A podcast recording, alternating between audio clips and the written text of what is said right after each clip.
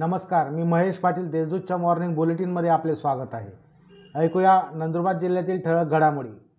डोक्यावर कुऱ्हाडीने वार करत पत्नीचा केला खून. शहादा तालुक्यातील शहाणा येथे घरगुती कारणावरून पत्नीच्या डोक्यात कुऱ्हाड घालून खून केल्याप्रकरणी पतीविरुद्ध गुन्हा दाखल करण्यात आला आहे. सुमनबाई रेलसिंग भंडारी असे मृत महिलेचे नाव आहे. वडफळी येथे पुराचे पाणी शिरले आश्रमशाळेत. अक्कलकोवा तालुक्यातील वडफळी गावात देव नदीचे पाणी घुसल्याने जलमय परिस्थिती झाली आहे. वडफळी आश्रमशाळेत पुराचे पाणी घुसल्याने दोनशे विद्यार्थी त्यात अडकले होते. त्यांना दोरीच्या सहाय्याने बाहेर सुखरूप काढण्यात आले. तर अनेक घरांमध्ये पुराचे पाणी घुसल्याने घराचे मोठ्या प्रमाणात नुकसान झाले आहे. जिल्ह्यात दमदार पावसामुळे नदी नाल्यांना आला पूर. जिल्ह्यात दोन दिवसांपासून दमदार पावसाची हजेरी लावल्याने नदी नाल्यांना पूर आला आहे. दरम्यान देहली प्रकल्पात पहिल्याच पावसामुळे अंबाबारी गाव पाण्याखाली गेले असून दसरा पादर गावातही पाणी शिरले आहे.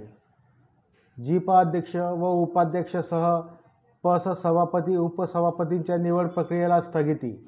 जिल्ह्यातील सहाही पंचायत समिती उपसभापतींच्या दिनांक सोळा जुलै रोजी होणाऱ्या निवड प्रक्रियेला स्थगिती देण्यात आली आहे.